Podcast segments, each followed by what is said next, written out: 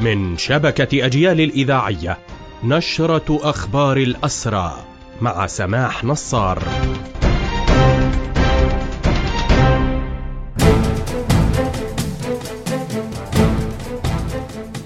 أهلا ومرحبا بكم إلى هذا اللقاء. منذ 54 يوما يواصل كيد الفسفوس إضرابه عن الطعام رفضا لجريمة اعتقاله إداريا في سجون الاحتلال. هو أسير سابق أمضى نحو سبع سنوات في السجون وقد بدأت مواجهته للاعتقال الإداري منذ عام 2007 وخاض عدة إضرابات رفضا لهذا الاعتقال. الفسفوس متزوج أب لطفلة وعلما أن كافة أشقائه تعرضوا للاعتقال. اليوم إلى جانبه أربعة أشقاء آخرين معتقلون إداريا وهم حسن وخالد وأكرم وحافظ. العائلة تعرضت لعدة عمليات تنكيل متكررة على مدار سنوات طويلة من قبل جيش الاحتلال.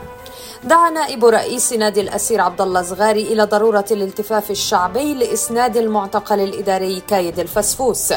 وقال إن معركة الفسفوس وإن كانت في ظاهرها فردية إلا أنها معركة تصب في مواجهة جريمة تستهدف المئات بل الآلاف من أبناء الشعب الفلسطيني مؤكدا أنه وفي ضوء المخاطر التي تتصاعد على حياته فإنه يتطلب من الجميع وعلى كافة المستويات السعي من أجل إنقاذه من قبل فوات الأوان خاصة أن إضرابه يأتي في ظل حكومة فاشية لا تعير للإضرابات أي حساب.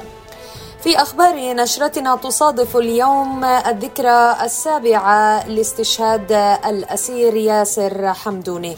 ياسر حمدوني هو شهيد الحركة الأسيرة وما زالت سلطات الاحتلال تعتقل جثامين أحد عشر أسيرا رغم استشهادهم منذ سنوات وأقدمهم الأسير الشهيد أنيس دولي بهذا مستمعينا تنتهي هذه النشرة الخاصة بأخبار الحركة الأسيرة قدمناها لحضراتكم من راديو أجيال.